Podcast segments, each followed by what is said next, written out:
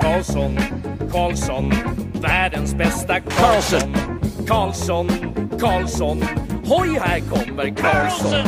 Karlsson, Karlsson, ingen faktiskt ingen annan Karlsson spelar jag så bra som mig. Karlsson! Karlsson! Karlsson scores! Karlsson, Yeah! Karlsson, världens bästa Karlsson.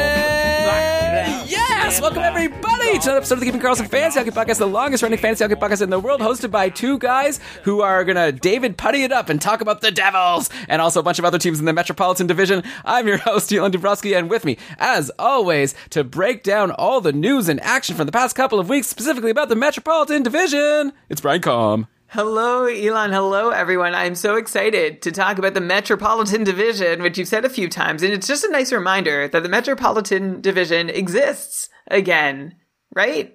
There was a time where it didn't for all of last year. Okay. They put the Metro band back together, and here we are. And it looks like a really competitive division this season, Elon, with a lot of teams who've made uh, a couple big moves or have just already been good. So it will be a really fun group of teams to watch. But on this episode, it will be a really great group of teams to talk about for their fantasy values uh, based on all the action that's happened since the draft and free agency. Yeah, this is going to be a fun division to talk through, and we're going to get to it in just a sec. But first, let me mention, of course, that we are presented by DobberHockey.com, and proudly, proudly so. That's your number one source for fantasy articles. If anyone tells you another source, they're lying to you, okay? Because they've been breaking down all of the trades, all the signings with like fantasy impacts, telling you which players went up, which players went down by really great writers. We've had a few of them on the show in the past, so you definitely want to be checking out DobberHockey.com on the reg. But okay, Brian, let's get going and start with the new Jersey Devils, who came away with the biggest prize of UFA this year, signing Dougie Hamilton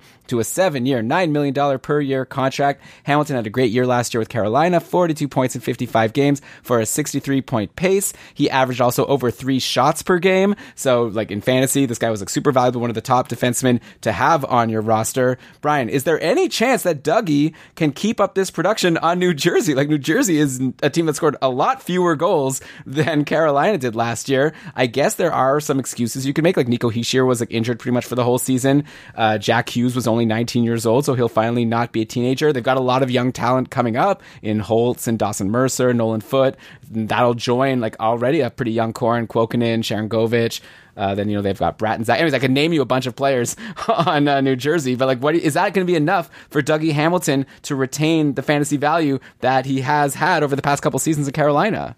Those are some good points that you've made, Elon, and Hischier and Hughes likely having more to offer this year, which does bode well for the Devils scoring. I'll add that the Devils also didn't have anyone resembling Dougie Hamilton on their blue line to help exit the zone and generate offense from the back end. But then I'll also add that the Devils no longer have Kyle Palmieri, right? So there's another subtraction there. But hopefully that list of talent you mentioned can make up for what was lost with Palmieri. Oh, and having Dougie Hamilton too. Hamilton, by the way, is moving from helming the second rated power play in the league. Uh, in Carolina, they converted at 26% to the 28th rated power play in the league, uh, where the Devils converted at just 14% last season. So they were desperate for somebody who could come in and make things happen on the blue line on the power play. So we'll see how much Dougie can move the needle just by bringing his QB talents to New Jersey. I think the move for his fantasy value likely hurts his ceiling in the short term. Over the last two seasons,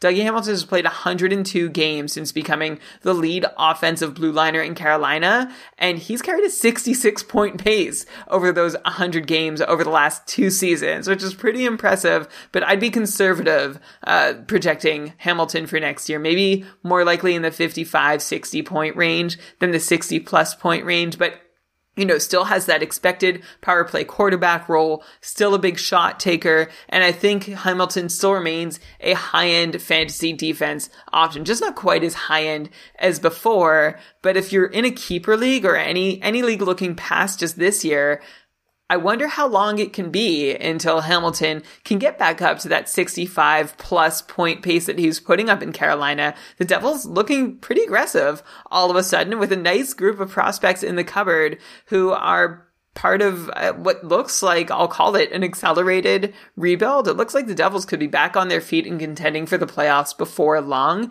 And that would, of course, bode well for Hamilton's fantasy value if the team around him matures and improves uh, soon, sooner rather than later. So, uh, you know, we're all still haunted by memories of PK Subban moving to New Jersey and nothing happening there. I don't think the same thing is going to happen this time, although I didn't think it was going to happen the last time either. I'm just hoping that this time is different for Dougie Hamilton in New Jersey. Take a few points off his Carolina totals, but I still expect him to be a very relevant fantasy defenseman. Yeah, like I love Dougie Hamilton. He's he's a great player. He's been great in fantasy.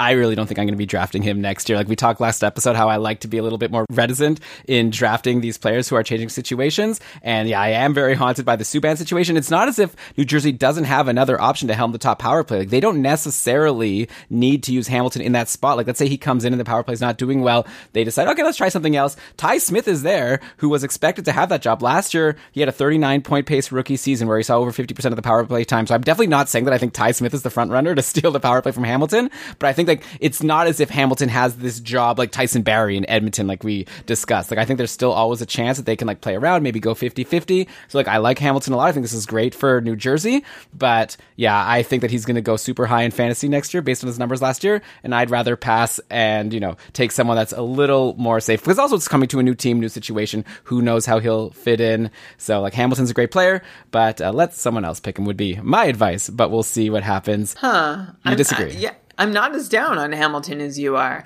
Okay, so if we're looking at, I'm trying to think of a comparable for a defenseman in the 50 to 55 point range.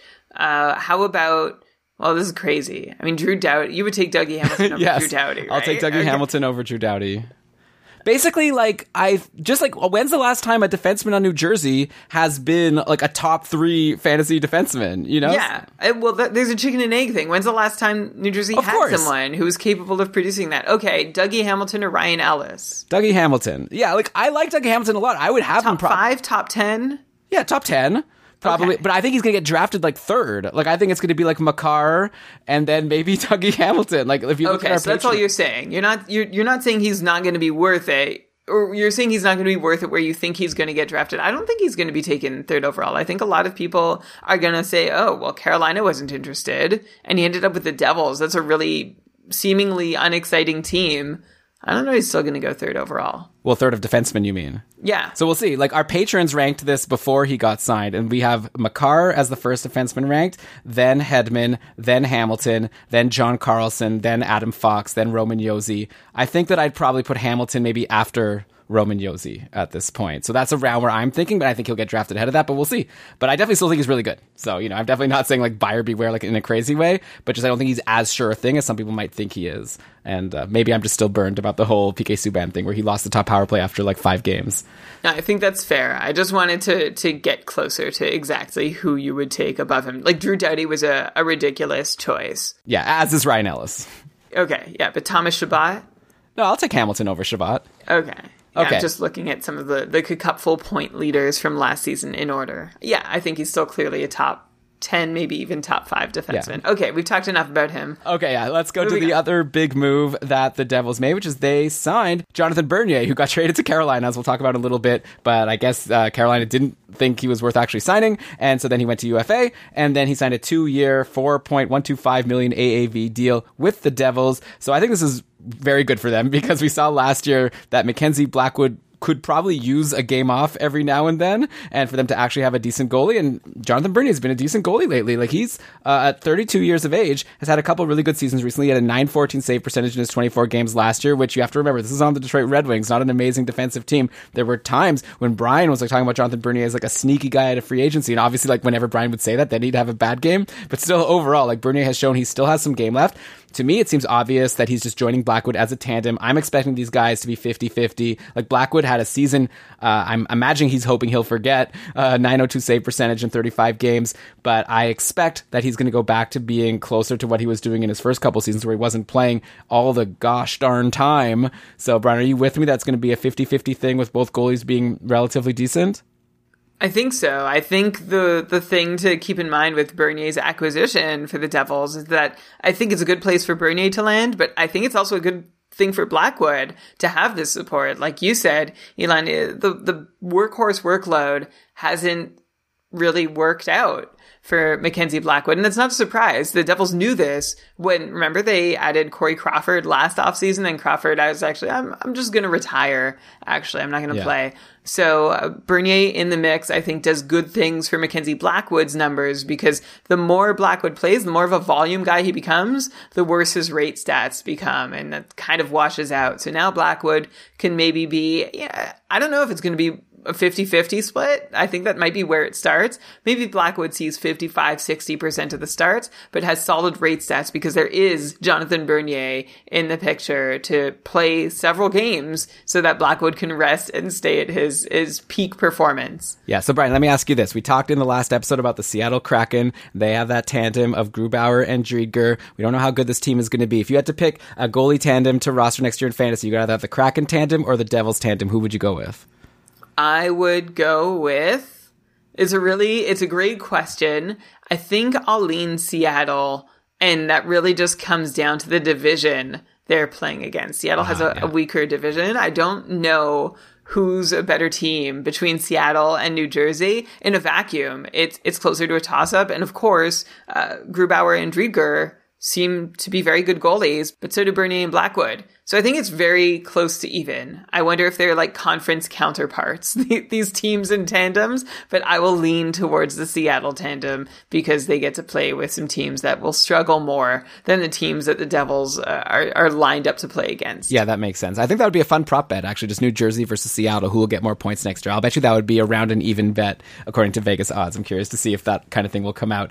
Uh, okay, let's go now to the Philadelphia Flyers, who also made a lot of moves in this offseason. They pretty much like revamped this team. We already talked about them trading for Ryan Ellis, but they were just getting started. Uh, after acquiring Ellis, they traded Shayne Gostisbehere and some picks to Arizona. Basically, they dumped Gostisbehere. Then they acquired Rasmus Ristolainen from Buffalo for Robert Hagg and a first and a second. Ristolainen has a year left on his $5.4 million contract. Last year, not so great offensively, only 18 points in 49 games for a 30 point pace with that dreadful Sabres team. Before that, he had been around a 45 point guy for three straight seasons with Buffalo up to 2018 19 before Dahlin took over on the top power play. And uh, Rasmus and say what you will about him and his defensive abilities. I know a lot of people on Twitter have been saying that maybe Philly should not have made this trade, but as far as his power play production, he was really good on Buffalo. He had seasons of like 21, 25, and 23 power play points. So no slouch there. Maybe someone that will challenge Ryan Ellis for that top power play if they're not both challenged by Keith Yandle, who they also signed to a one year, $900,000 contract. So Yandle had 27 points in 56 games last year. That's a 40 point pace. 18 of those 27 points came on the power play. Basically, if you're bringing in Keith Yandle, I'd imagine it's to play him on the power play. Otherwise, why do you even have him at this point? So, Brian, how do you expect the D to shake out in Philly? Like, can you even, let's just rank like Ellis, Ristolainen, Yandle, and there's still Provorov in the mix. Yeah. Let's rank these four guys in terms of their likelihood to get the most power play time next season. Yeah, there's still pro. I, I like how you mentioned Ellis, Yandle, and Ristolainen, their respective power play resumes. Provorov's power play resumes. He's the incumbent in Philadelphia to continue playing on the top power play. Uh, if you want me to rank the likelihood or who's going to spend the most time on the top power play, my hunch, and it's just a hunch, I'd go Ryan Ellis, then Provorov, then Yandle, and Ristolainen. And I agree with you that Yandle coming in to be anything but a power play specialist seems strange, but maybe he'll be the second power play specialist, even though uh, Philly essentially has four guys who have at one point or another in their career quarterbacked a power play and proven themselves up to the task. It's an embarrassment of riches here for the Flyers in that category, but I think Ellis is likely to be the one who wins out, at least to start, being the highest profile acquisition. If it's not Provorov, which I, am not sure, I'd actually give it even odds about which one of those two is the quarterback on opening night, but I would uh, bet heavily that one of those two players is going to see the most time quarterbacking the top unit this season. Okay, so then in a standard-ish league, is Ellis the defenseman you take first, or would you still take Provorov? Uh, it's a tough team to predict, and also it's like all four of these guys. Well, no, Ryan Ellis is known for being a good defensive defenseman, as is Provorov, but they also brought in Ristolainen and Yandle. I just wonder what this is going to mean for Carter Hart. But I guess let's focus first on the d- defense. Like, uh, like in terms of fantasy value, who, who's the first defenseman that you take? And hopefully we'll just learn more in training camp. But like, it's very interesting. All of a sudden, the situation they've got four guys that all have offensive potential. Yeah, I think I'll go Ryan Ellis first. And then I think I take Rasmus Ristolainen before Provorov. Just how much Philly gave up for him seems to me to be a sign that they're go like they're invested in Ristolainen. They want to see a lot from him. And I wouldn't take him because he's a good defenseman, but I'll take him because we see when he gets minutes, he puts up a lot of peripherals. So if peripherals are valued in your league, I would go for him. And I don't know that Provorov is going to score so many more points. Provorov's peripherals have also been historically decent, but they haven't been in Ristolainen territory. And I'm not sure he's going to have the capacity to outscore Ristolainen to the extent that it wipes out the difference in peripherals. And then we'll have Yandle bringing up the rear there amongst those four. What, what does your order look like? I think that's about right. I think Ellis is the tough one to project. Like I could see him being at the top, and I could see him being like third. I definitely agree that Yandle's last, and then Ristolainen. Yeah, he seems like a nice guy to grab in fantasy in your multi-category leagues. I think he's going to get you your hits and blocks. And you know, like you said, they paid a lot for him. A first, uh, they're also just taking on this big contract, so I'd imagine he gets a lot of minutes, and that should also lead to some points. And we'll see what kind of power play role he gets. I guess they'll be able to try out lots of different combinations and see what works. Uh, the other big move that Philly made is they traded their longtime star Jakub Voracek. Brian, one of your favorites, they traded him for Cam Atkinson, who I think is also one of your favorites. So I guess I'm curious to see who you think won this deal. Though when I talked to Allison Lucan on the most recent episode talking about the Columbus Blue Jackets, she made a really good point that like the reason Columbus made this deal wasn't necessarily because they think Voracek is better than Atkinson, but it's more just that they needed someone that can dish to Patrick Laine. And Atkinson is like a scorer, and they needed someone to try to help unlock Laine's potential. That's why they wanted someone like Voracek, who's more of a playmaker. As far as Philly goes, they get Cam Atkinson, who had 34 points in 56 games last year. It's a 50 point pace. He averaged 2.8 shots per game, down from like the around three and a half shots per game that he had in the previous three seasons. So this was a down year for Atkinson. Do you think that Atkinson at this point now on Philly has it in him to go back to being that like, you know, 30 goal, like three and a half shot per game guy that he had been on Columbus before last season? I hope so. This is good news for Cam Atkinson, although the good news had already arrived since John Tortorella was out in Columbus as head coach. That was enough good news to begin with because the 32 year old Atkinson fell off in a very bad way last year in Columbus. In the two years before that, when Atkinson wasn't doing great, there was still reason to say, well, this seems to be going well enough, and some of the variance just isn't lining up for him, or this is a reasonable decline, but we still have reason to hope that Atkinson can bust out every so often. Last season, there was none of that daylight for Atkinson in Columbus. And remember, he was also uh, in a, he was playing with Roslovic and Patrick Laine, and that line just did not make a whole lot of sense. Atkinson's shot rates fell way, way off, which is something that we've been able to sort of rely on him for in the past. But now Atkinson comes to Philly and he's playing uh, in, in new scenery and with maybe Sean Couturier or Kevin Hayes as his centerman, which is a huge upgrade over Jack Roslovic. And that could be a great way for Atkinson to get back on track.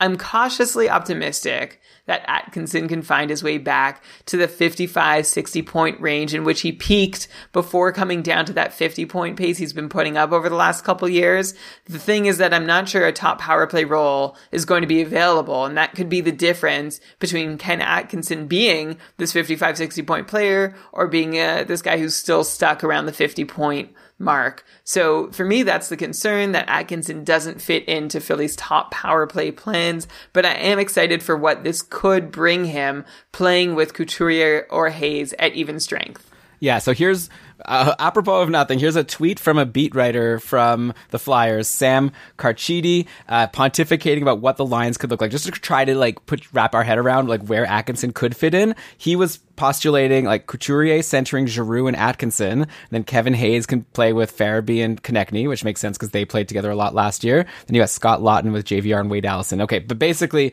uh, Sam here projects that Atkinson can fit in on a top line with Couturier and Giroux. So obviously, like you said, Brian, the power power play could make a big difference, but definitely that would have Atkinson pretty high on my radar for me. Someone I'd probably be more excited about than Jakub Voracek uh, at the least, because I don't know if, uh, even though Voracek now gets to play with Patrick Laine, like you said, Columbus still hasn't been known for much scoring, and also Laine has not been as good as he was in the past. So uh, that's that trade. And then I guess the other big news out of Philly is that they signed Martin Jones to a one year, $2 million contract. So we've, you know, we've talked enough about how Martin Jones hasn't been that great. Like, I feel like I beat up on this guy too much. Like, uh, I don't think he's that much worse of a backup than Brian Elliott. Maybe he's even better since, you know, we haven't seen Martin Jones Okay. in like a straight. Disagree. Okay, well, you love Brian Elliott, of course, but I'll just say, like, we've never seen Martin Jones in like a straight backup role where he's not expected to, like, you know, lead the team. Like, Carter Hart hopefully is going to be able to be the starter. Martin Jones is the backup. I don't know. I don't think this is like a bad move by Philly. Like I, th- I don't love Martin Jones, but I feel as a backup, maybe he could do something. Kind of like Jake Allen, you know, was like trying to be a starter in St. Louis, really struggling, couldn't handle it. Then once he became the backup to Binnington, all of a sudden he turned into a pretty decent goalie. So maybe Jones has it in him. I don't know. Hopefully it doesn't matter because Carter Hart bounces back and becomes like a sure starter that plays most of the games. I'll give it to you that beating Brian Elliott as a backup is not uh, a high bar to clear. 889 last season as a 35 year old, 899 the year before. But before that, he had a pretty solid track record. Okay, yeah. so like I didn't not- mean to say that like Elliott. I'm talking about Elliott now, not Elliott from like six years okay, ago. Okay, so Martin Jones didn't cut it as a starter, but you're right. Maybe he will find himself a, a home or a comfortable place being a backup. It still seems like kind of an expensive and weak insurance policy, but you have to hope that uh, Jones can do something or at least be good enough. I don't know. I, I'm actually pretty concerned about this move. I'm trying to see, be optimistic about it, but when you saw Carter Hart have the year he had last year, to me, don't you think that not that he was necessarily available, but someone like Yarrow Halak might have made more sense to come in. Someone who can really uh, be a source of stability and make sure that if your starter is taking a seat, uh, the other guy can carry the torch for a little bit while the starter gets right. And that didn't happen last year with Brian Elliott in Philly. And I'm concerned that it's not going to happen this year with Martin Jones if Carter Hart needs that rest and space to figure out his game. So it's kind of a bummer for me that uh, Philly didn't come up with a with a really solid insurance policy that they may or may not like. There's a decent chance they're going to need to call on it based on the last hockey we've seen from Carter Hart. Yeah, that's fair. I feel like this is like a high risk, high reward kind of move. Like they're hoping that two million turns out to be cheap for Jones, who at one time was really good, and maybe just you know it could have been a situational thing, right? Like maybe just San Jose and Martin Jones, like just maybe he couldn't play under that system. But like again, this is like me trying to predict goalies.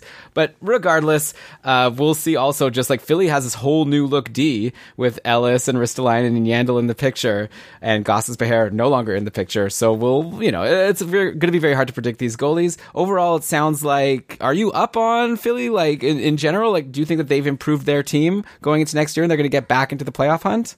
The thing is that I don't know that they've improved their team, but they can't be as bad as they were last year. Last year seemed like a total aberration for the Flyers. They looked so good on paper, and they came off such a strong season before that. Remember, uh, they tore it up at the end of the 1920 season, and then coming into 2021, they were like a fun pick to go deep in the playoffs, and then everything just fell apart around them. I remember reading through the season that there were a lot of COVID complications amongst the team and like their personal lives that really seemed to exacerbate things, and that they never really found their footing. So I'm hoping that we're just kind of hitting the reset button on Philly, even with this big change in personnel. I'm not sure they've really improved their team, but I think they might still be at least as good on paper as we thought they were heading into last season, which gives them a chance at being a really competitive team. Yeah, I don't disagree with you. You could go back and listen to my interview with Charlie O'Connor, which may seem really out of date at this point, but he did bring up like all these complications, and Carter Hart just got ran into the ground, and like a team can't do well if they don't get the goaltending. So hopefully this year things will be more stable, just because they have the you know regular schedule and not these like long breaks because of COVID outbreaks. Like I mean, we really hope that's going to be the case. Okay, so next up we're going to go to the Carolina Hurricanes, but first we'll just take a little break. Uh, but like I said, we'll be back soon. You're listening to Keeping Karlsson.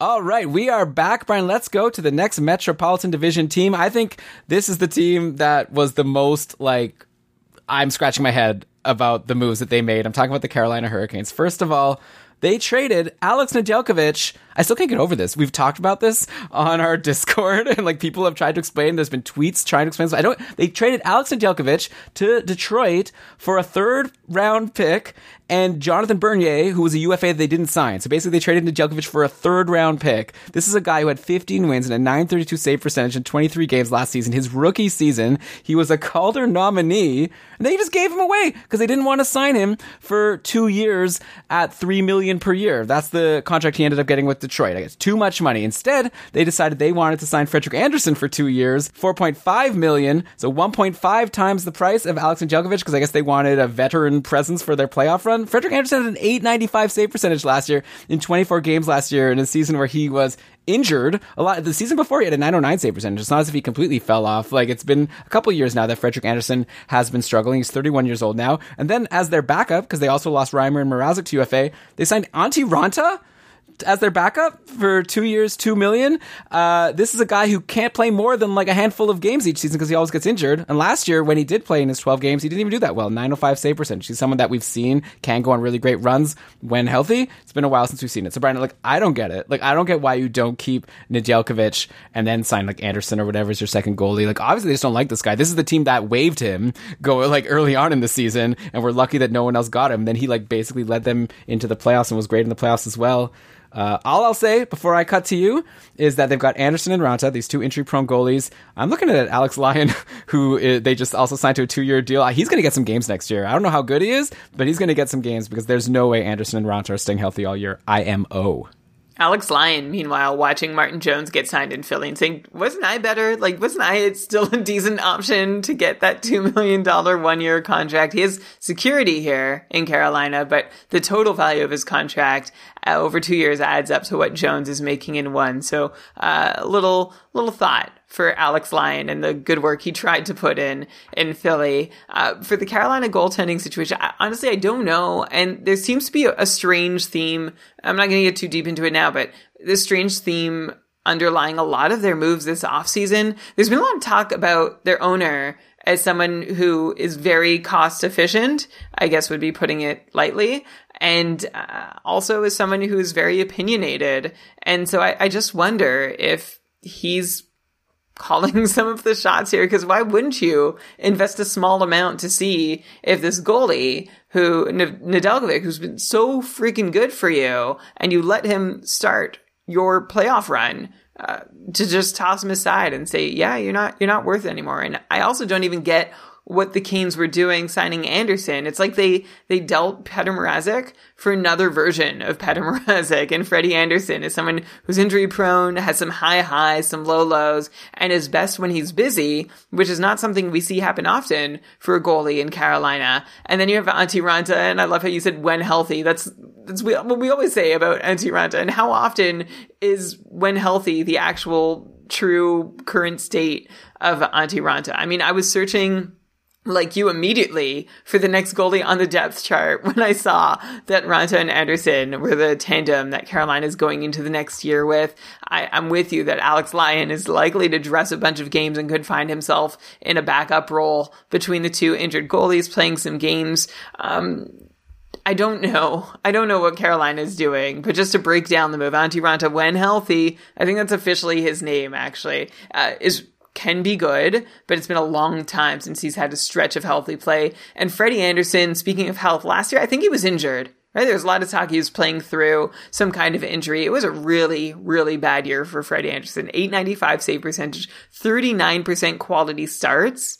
Even the year before that, when Andersen was just average and disappointingly so, uh, Andersen still put up a 909 and had a 52% quality start percentage. So rumors that he was playing injured seem to bear out unless he's just really imploding. So we'll see what Freddie Andersen has to offer in Carolina along with Antti Raanta.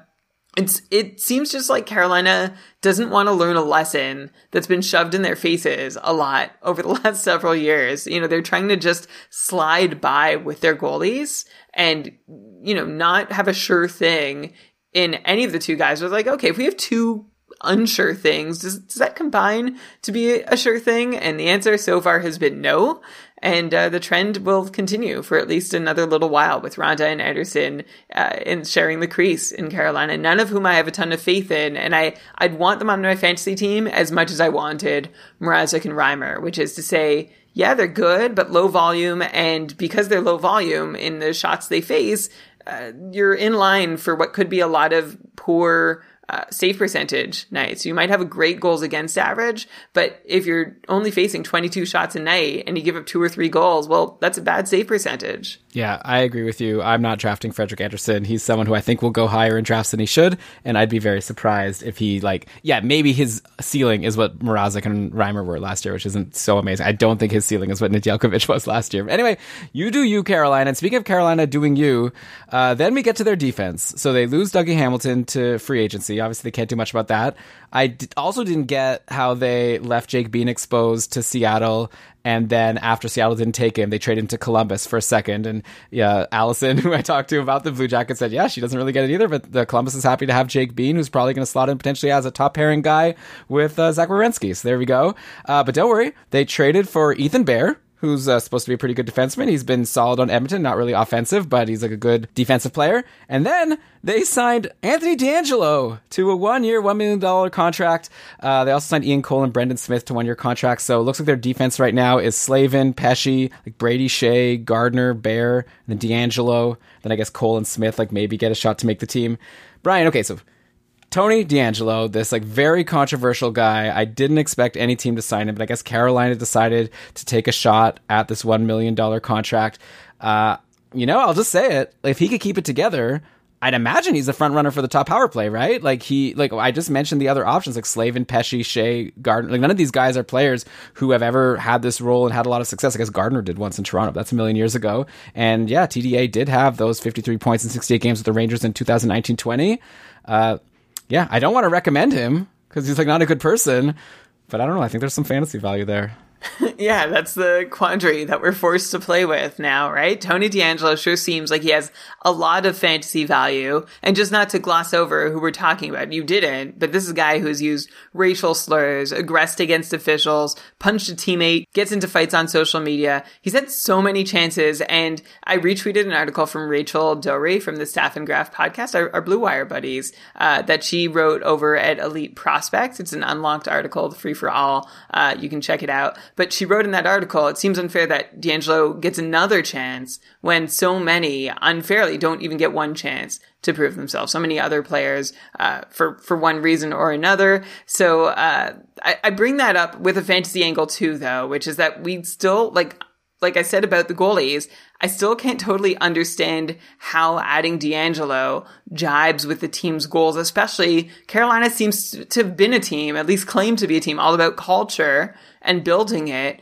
And so let's just say if signing DeAngelo was a decision that was supported from the financial side, but not necessarily the team or hockey side, you wonder whether things might go poof for DeAngelo the same way they did in New York and his managers are left holding the bag like they were last year when DeAngelo was demoted. So that's just something to keep in mind if you are thinking of uh, buying some DeAngelo stock going into this season. Uh, but if you want to buy some stock and you can get past the the ethical angle here, there's no other Carolina defenseman who seems to have any legit chance at high end offensive production. You named them all, Elon, on the Carolina blue line. There's not one, I don't know, maybe Ethan Bear can run a power play. I have no idea because we've never seen him being given the chance, but everybody else on the blue line has had that chance at one point and didn't do anything with it. So by default, that leaves DeAngelo as somebody who does have some fantasy upside just, yeah, by default. Yeah.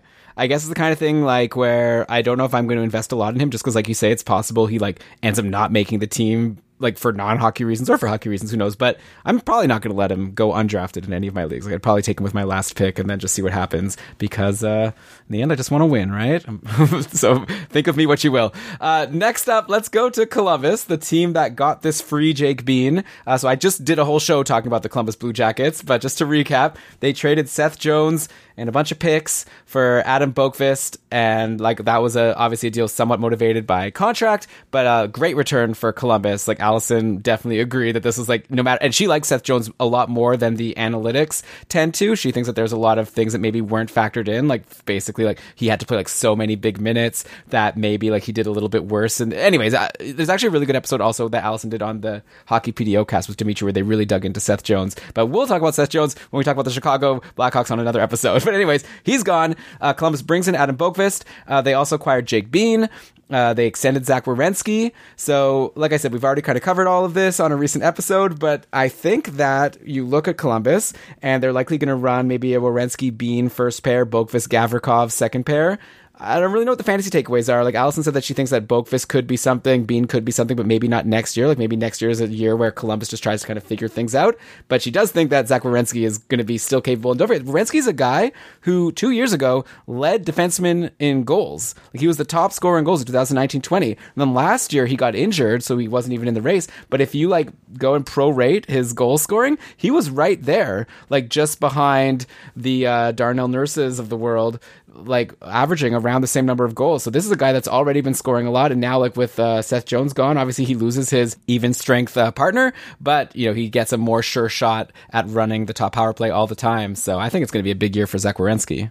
Seems like it, at least in his bank account. That was a crazy contract that Werenski got, but it sure seems like Columbus wants to invest in him, I assume, to be their top power play quarterback. But we don't know a lot about what the Columbus power play situation is going to look like next year, right? Because you've got a new coach in Brad Larsen, you've got Jake Bean and Adam Boqvist both in the picture now. Jake Bean was pushed out right in Carolina, exposed in the draft, and then sent away. And now he's projected, like you said with Allison, in the, to play in the top pair in Columbus. So I wonder which of those uh, molds he ends up fitting best. The one that uh, is not wanted by a playoff team or the one that plays top pair uh, on a team that hopes to contend sometime soon. And then Boqvist moving to Columbus. I, am sorry you didn't bring it up yet, but I, I just will. Um, bad for, like, this is bad for Adam Boqvist, right? It's bad for his offensive upside, but we also have no idea, like I said, what their power play situation looks like. Maybe there's still room for him on the top unit because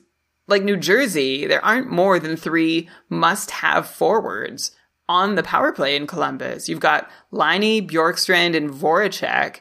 And I guess you want a center in there somewhere, but maybe you can argue with Voracek, Laine, and Bjorkstrand being sure things on the top unit. Or does, Columbus split units? So for that reason, you might still find some fantasy value from Boqvist or maybe Jake Bean if they do go with a three forward two defense scheme on the top unit or if they split time between the first and second units in Columbus.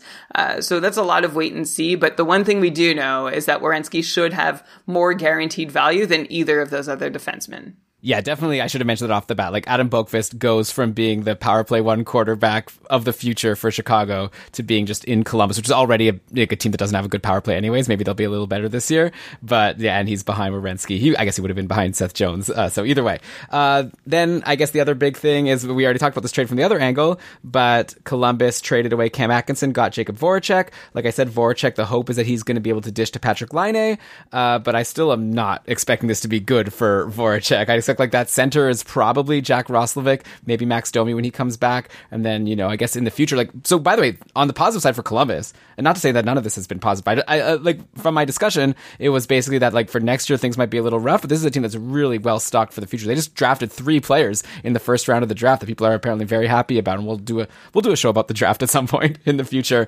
Anyway, I think Voracek goes down in value. Like last year, he had a 67 point pace. I wouldn't be projecting him for more than like 50, 55. What about you? We're on the same page, even though Voracek has been the quietest 70 point guy for the last three years. He's not on that lethal Philadelphia power play anymore. So that's going to hurt him. And he also doesn't have a centerman anywhere in Columbus. Columbus is doing their best impression of Minnesota down the middle. They do have Max Domi, but he's out till maybe December after having had surgery. So until then, uh, their center depth chart in Columbus is Jack Roslovic, Boone Jenner, Sean Kuraly, and Kevin Stenlund. So I don't know which of those guys Jakub Voracek is going to be able to set up and play with. Basically, flip what I said about Cam Atkinson having a good centerman to play with that might work for his style in Philadelphia. And uh, yeah, the flip side is Voracek's situation, which is the worst side. So 70 points again for Voracek would shock me.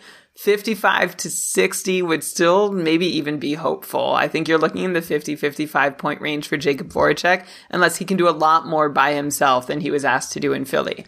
Yeah, and unless he and like Patrik Laine like really click, I think Laine has a lot of work to do on his own. And plus, like Voracek's not great for peripheral, so I could see him going undrafted or at least falling to free agency in a lot of leagues next year for the first time in a very very long time.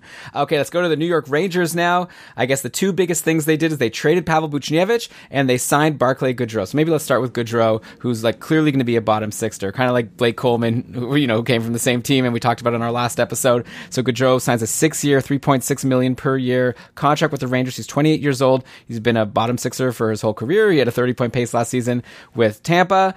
Like, unlike with Blake Coleman, who we speculated that maybe there's room for him in the top six in Calgary, I think like the Rangers are clearly signing this guy because they want him to be like they saw what Tampa did. They want to do the same. They want Goodrow on their third line. So there's like no fantasy relevance here aside from some hits, right? Yeah, they want to do what Tampa did with Goodrow on their third line. It would help if they had Kucherov and Point and Stamkos. Hey, they have Panarin the... and they, they have You're good right. players. You're right. They're not that far off, but they're still kind of far off. Maybe if you look to the blue line, you see more holes. But Barclay Goodrow, I agree. He's not going to be asked to do any more in New York offensively than he did in Tampa. This is a guy who makes great depth on a cup team.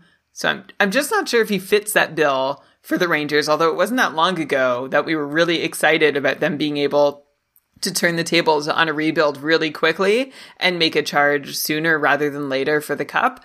I don't know that they're as close as we thought they would be to being that team a couple years ago, but I guess they're on the up and up and they think they're close enough that they can add a guy like Barclay Goodrow for what they added him for and that he'll be useful to them in that pursuit. Yeah, I think the problem is like, yeah, the Rangers like are maybe on the up and up, but it's not because of what they did this offseason because I like the nice thing about Tampa having Barclay Goodrow is it's really useful to have a player like him making a million dollars a year in your bottom six. I don't know if it's as useful having a player like this making 3.6 million for the next like six years in your bottom six. You kind of want to trade for your Barclay Goodrows at the trade deadline like Tampa did when they're still cheap. Plus Tampa has some good play. I, I mean, anyways, I don't, I don't like this deal yeah. for the Rangers. So let me get that straight. And also I don't think that Goodrow has fantasy value. And then trading Buchnevich for Sammy Blais and a 2020 2022 second. Uh, so to remind people, just had an amazing season 48 points in 54 games. That's a 73 point pace. But I guess the Rangers didn't want to pay the uh, 5.8 million per year for four years that Buchnevich got with St. Louis. And we'll talk about Buchnevich more when we talk about St. Louis on a future episode. Uh, then we have Sammy Blais coming back, who like pretty fantasy relevant. 15 points in 36 games last year. Uh, only played around 12 minutes per game. Another big hits guy, actually, just like Goodrow. They also traded for Ryan Reaves. So I don't know if the Rangers are just their big plan for the offseason was just to bring in all the big hitters and they're going to lead the league in hits and that's going to somehow help them. But obviously they're just banking on Buchnevich being expendable because Kaapo Kakko and Vitaly Kravtsov are going to be ready, like step in and play in the top six. So we'll see how that goes. Uh, but as of now, you can't can't call this a win. But I guess in terms of fantasy, I'd imagine this helps Kaapo Kakko, right? Who's someone who's already getting shots in the top six. Now it's just a matter of him capitalizing, and I think it's definitely still possible, but you know, we haven't seen it yet. There's for sure opportunity for Kakko, as there seems to have been for the last couple years. There was already opportunity for Kakko with David Quinn being relieved of his head coaching duty. So we'll see if that helps Kakko. I think I'd still be more interested in Lafreniere as being the first young, unproven New York Ranger that I want off the draft board. But that's just to say that I think you're going to have to spend a higher draft pick on Lafreniere than you will Kakko. So maybe Kakko makes a good late round flyer, especially if he does get this new opportunity with Buchnevich out. But I still think there could be a lot of shifting to come in the top six or top nine for the Rangers. There's been so much smoke around Strome and Zibanejad and dare I say Eichel that it just, uh, and uh, we've seen their beat writers also suggest that they're not done that we can't really take any any kind of depth chart or line combo suggestion as being anywhere close to final that might end up being the case but I'll hold my breath and wait and see. In the meantime, I'm not sure my projection changes that much between Lafreniere and Kakko, regardless of anything that happens. Uh, it would be great for Kakko to have this huge opportunity, but he's still someone who's burned us already a couple times and still hasn't really shown a ton of promise in the NHL, even though we know the pedigree is there. So hopefully a new coach and new opportunity will open up that door for him, but I still want Lafreniere first. Right. Okay. Fair. And as far as like now the situation with Buchnevich gone, I'm a little concerned about Mika Zibanejad. Right. Like I saw a recent tweet by Rangers beat writer Vince Mercogliano, who tweeted like you know just like I said before about another team, like just a potential depth chart, potential line combinations, and he was throwing out uh, Zibanejad with Lafreniere and Kakko, and then Panarin with Strome and and then Kreider on the third line with Chytil, who just got extended, and Goodrow, who just came in. Uh, so like hopefully something changes. If not, like Zibanejad uh, I don't know how much like he's a great player for sure, but I wonder if we might be underrating how much Buchnevich like contributed to Zibanejad being so good. Like it's just like Buchnevich and Zibanejad have been playing together for so long, so I'd be a little bit nervous. I wonder if maybe Buchnevich being out of the picture at least for next year might lower my projection for Zibanejad just a little bit, since I think he's losing like a really strong winger that he's clicked with really well. That's a really fair point. And overall, just seeing the direction the Rangers are going in, I wonder if I want to decrease all my projections for the Rangers next year. They really seem to be placing this emphasis on guys like Goodrow. Like they're giving up assets and cap space for Goodrow and Blais and Reaves. And I just don't see exactly how that makes them a better team. And if they want to play with like a team with more grit or harder to play against or more guys to fight, Tom Wilson, I think is ultimately the goal here, which is it's so strange to set your whole offseason on that when you had this core of really strong talent. So I'm just, I'm curious about exactly what kind, what brand of hockey the Rangers are going to be playing next season yeah, I wonder if you could have maybe. I guess they couldn't have convinced Buchnevich to sign just like a one year deal, and like I guess they're hoping that guys like Lafreniere and Kakko will be worth like a lot of money soon, and you know, it's a good problem to have, but also then you have to have the cap space for them. But for now, yeah, this might be a downgrade for next year. So we'll see, unless this grit really helps them to win games against, like you said, the Washington Capitals. Let's go to the Caps next. Uh, they didn't do too much. The biggest thing they did was extend Alex Ovechkin for uh, five years, 9.5 million per year. Ovechkin, I guess you could say had a down year last year. He had 24 goals and 42 points in 45 games. Still like a 42 goal, 77 point pace. Uh, so, you know, but still down from the previous seasons. Do we think at this point, at least for next year, like Ovi's getting getting up a little bit up there in age. He's got this five year contract, but like just looking at 2021, 22, do you think we can expect him to repeat this like 42 goal, 77 point pace that he put up the year before? Or do you expect maybe he could do better? Uh, I, he's Ovi. He could always do better, but or look, yeah. are you expecting to go down? Like, what, what, where do you see that as like the starting point for what to project next year? I think that's a really good starting point. That 77 point pace looked sustainable. And I think that's that's a good starting point to try and figure out what Ovechkin's going to do next year uh, if Ovechkin stayed the exact same age and the same, like the same in his body, then I'd be very comfortable projecting Ovechkin for pretty much the same total again next year. But Ovi will be another year older, so you should, even if it's not going to be true, you should at least expect it. Set your expectations that Ovechkin is going to lose a couple points on that. So I would take him down from 77 points to somewhere in the 70 75 point neighborhood. 70 is probably too low, but somewhere in there. Um, but as we all know too well by now, you doubt Ovi at your own risk. So this is not to say it's impossible for him to do better than 77 points, but I would consider that the high water mark if we're just going to attribute the usual aging impacts to him. Yeah, give me a 40 goals, 75 points for Ovi, I think is what my projection is going to be. By the way, Shams is bringing up that Buchnevich had arbitration rights, so that would have given him a one or two year deal. So I just, I like this uh, trade of Buchnevich even less for the Rangers. I don't think they should have done this personally, but we'll see. Maybe they're making room for Eichel, like you said. So uh, we'll judge it more as it comes. Uh, okay, so the other thing the Capitals did was they lost Vitek Vanacek to Seattle in expansion, and then they got him back in a trade. So that worked out well. So now they still have that good tandem of Samsonov and Vanacek for next year. And then they traded Brendan Dillon to the Jets. So there's not really much more to talk about with the Washington Capitals. So I guess, uh, unless you have anything to say, I'm going to move on to the Pittsburgh Penguins.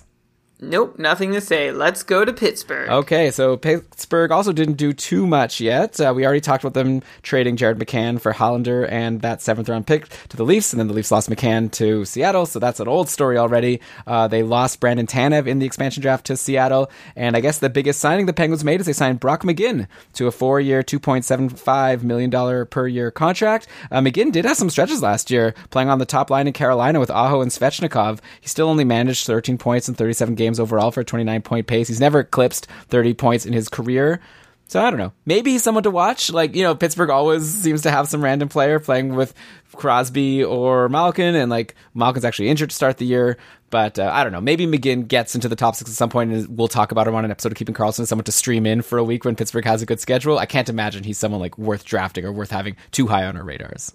Exactly. Good schedule, maybe a good streamer. Similar value to the way McGinn was in Carolina and as Tanev was in Pittsburgh. Get some hits, throw some shots on goal, mostly toil away on the third line, potentially get a turn in the top six because of injury. Uh, but I wouldn't even put his value as high as Brandon Tanev's. It wasn't for most of last year and the year before. So I don't expect that to change. McGinn's 27 years old. I, I don't expect to see a brand new version of him in Pittsburgh. I'll keep an open mind, but at this moment, Brock McGinn just he looks like good depth, but depth to me and not someone you're going to want in your fantasy lineup on a regular basis. Yeah, then Pittsburgh signed some other depth guys, uh, Danton Heinen and Dominik Simon uh, back from Calgary after he'd been in Pittsburgh for so long. Uh, Evan Rodrigues they re signed.